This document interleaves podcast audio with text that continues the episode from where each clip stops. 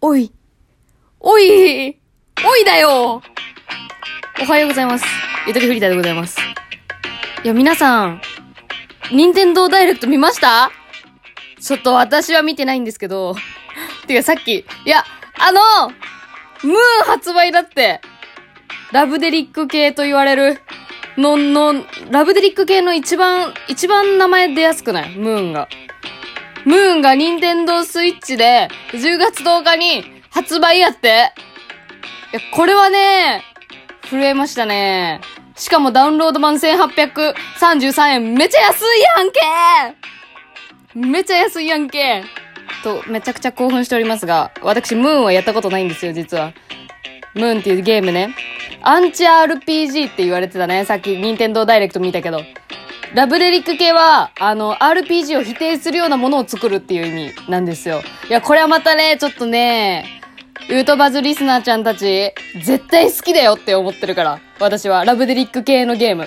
ラブデリックって何かっていうと、あの、会社の名前なんですけど、ちょっとこれね、あの、ウィキペディアでね、みんな調べた方がいいと思う。ちょっとややこしいけど、まあ、まあ今はね、分散されちゃってんのよ。だからね、あんま新しい新作は出てないんだけど、まあ、ラブデリック系と言われるゲームの一つにムーンというものがありまして、で、私はこのラブデリック系のゲームで、あのー特にね、ギフトピアっていうゲームが好きで、ゲームキューブで出てたやつなんですけど、ちょっとね、もうあれが本当に大好きすぎて、もうラブデリックと聞いたらもう全部いいって思っちゃってんだけど、あ、他にもゲーム実況でいろいろ見たりとかして、うん、そう。あと過去にやってたやつを、あ、あれラブデリックっぽいなと思って調べてみたらやっぱりラブデリック系だったみたいな。エンドネシアっていうゲームなんだけど、プレイステーション2だったっけな、確か。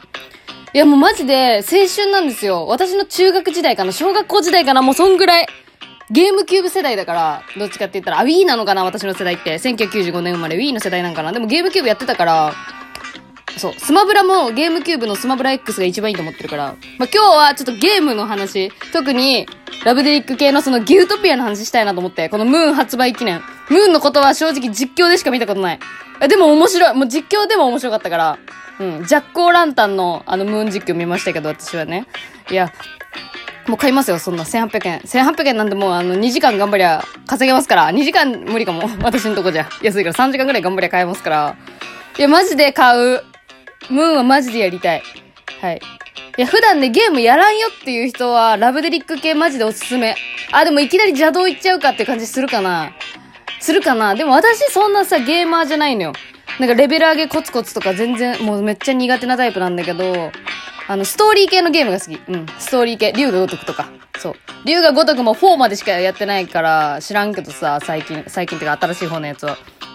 知らんけど、ストーリー系のゲーム好きで、っていう方に特におすすめなんですよ。いや、ほんとギフトピアなんですよ。ちょ、BGM うるせえな、なんかもう。あの、何がいいか、ラブデリック系の何がいいかっていうと、世界観ね。まず。まず世界観。あのね、ラブデリ5みたいなやつがあるのよ。なんか。あの、ギフトピアで言うとね、なんか、オカマのキャラクターがいるんですけど、その、その人が、その人が出す声がラブデリ5っつって、は飲んでる、は飲んでるって言うねんけど、完全に鼻汁にしか聞こえないんだけど、は飲んでる、は飲んでる、は、は、は、は飲んでる、は飲んでるって言うんやけど、あ、これちゃんと字幕が出てんのね。この、ちょっとあんたって言ってたりとか、なんていうの？あの、当て、当て、当ててんのよ。その、ラブデリ語というわけのわからない言葉を当ててんだけど、その言葉が可愛かったりするのよ。人によって全然違ってさ、その、キャラ、あ、キャラクターによって全然違う声を当ててるんだけど、その世界観、独特な。マジで。そう。っていうラブデリ語も面白いし、あのサントラのセンスがめちゃくちゃいいっていう話。うん。サントラで一番好きなのは私、チューリップっていうゲームの中のサントラが基本的にもう全部好きなんやけど、あの、レトロな感じ。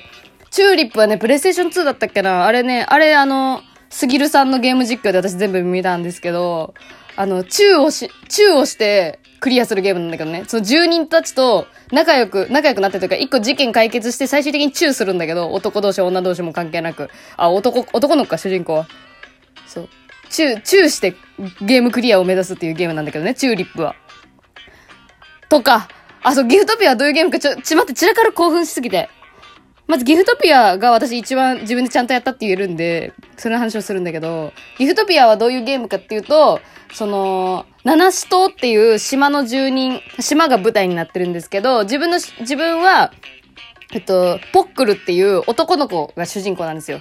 で、ポックルっていうのは、あのーまずさい、あの、ゲームの最初に事件が起きるんだけど、あの、成人式の日に寝坊しちゃうんですよ。なんと、ドジで。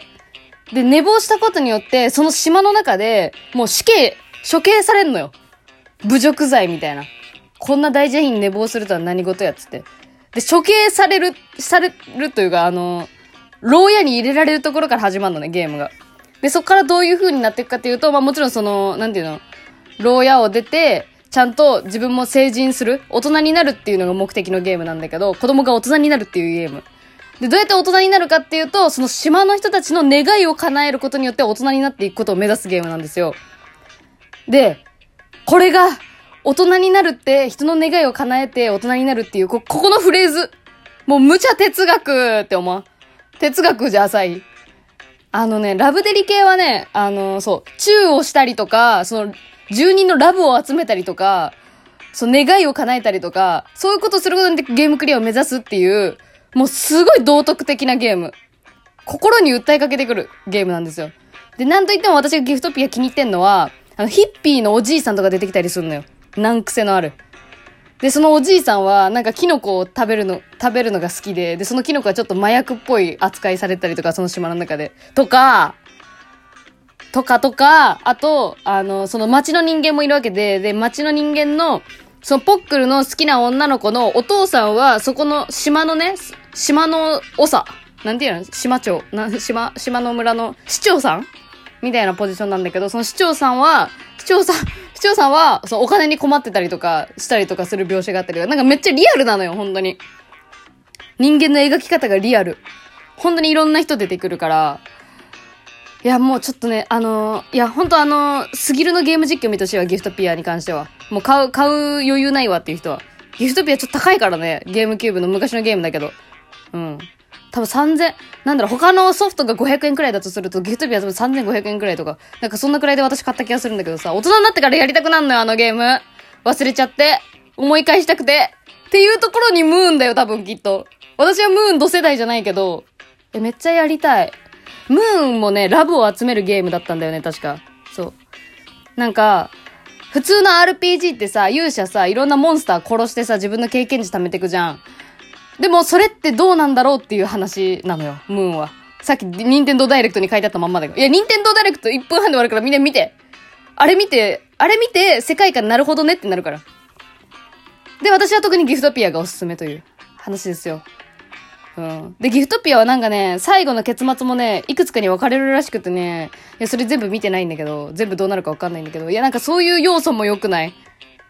忘れてないっすか？この、結末が何個もあるっていう系のゲーム。そんなことない。私ゲームそんな詳しくないから言っちゃいかんか。いやー、ちょ、ね、興奮したね。なんでこうさ、任天堂ダイレクトって毎回毎回興奮すんだろうって思うよね。マジで早く、動物の森はよって思ってるけど、私は。ゲームをやらない皆さん、ぜひ、ラブデリ系はね、実況でもいいから、ゲーム実況でもいいから、で、ゲーム実況受け、あんま受け入れられないっていう人もしいたら、え、もうやろじゃあ。じゃあやろ顔世界観。マジでね、サウンドトラックね、買いたくなるんだよ。プレミア価格ついてむちゃくちゃ高かった気がするんだよね、確か。むちゃくちゃ高い。だからファンがすげえいるんですよ。ラブデリック系というのは。だからファンに怒られちゃうかもしれない、この私のにわか知識で。でも、ギフトピア、いやー、あれはね、あの、あと天神様っていう存在も出てくるからね、こう UFO 好きだったりとか、そういうファンタジーなものが好きな人はね、ぜひね、気になってほしいね。絶対好きだと思うんだよね。本当に。なんか私のさ、ラジオでさ、たまにさ、その UFO 見ましたっていう話をしたりとか、たまにするんだけど、それの話が好きな人とかは特におすすめしたい。うん、そっち系の人におすすめしたい。面白い。深い。深いです。私のコメントは浅いですけど。ということで皆さん10月10日は買いましょうね。いやーでもね、手につかんくなるんだよな、他のやつが。っていうのが嫌だよね、正直。動物の森も楽しみにしてます。ということで、今日はここまで。バイバーイ満足あ、間違えた今のは聞かなかったことにしてください。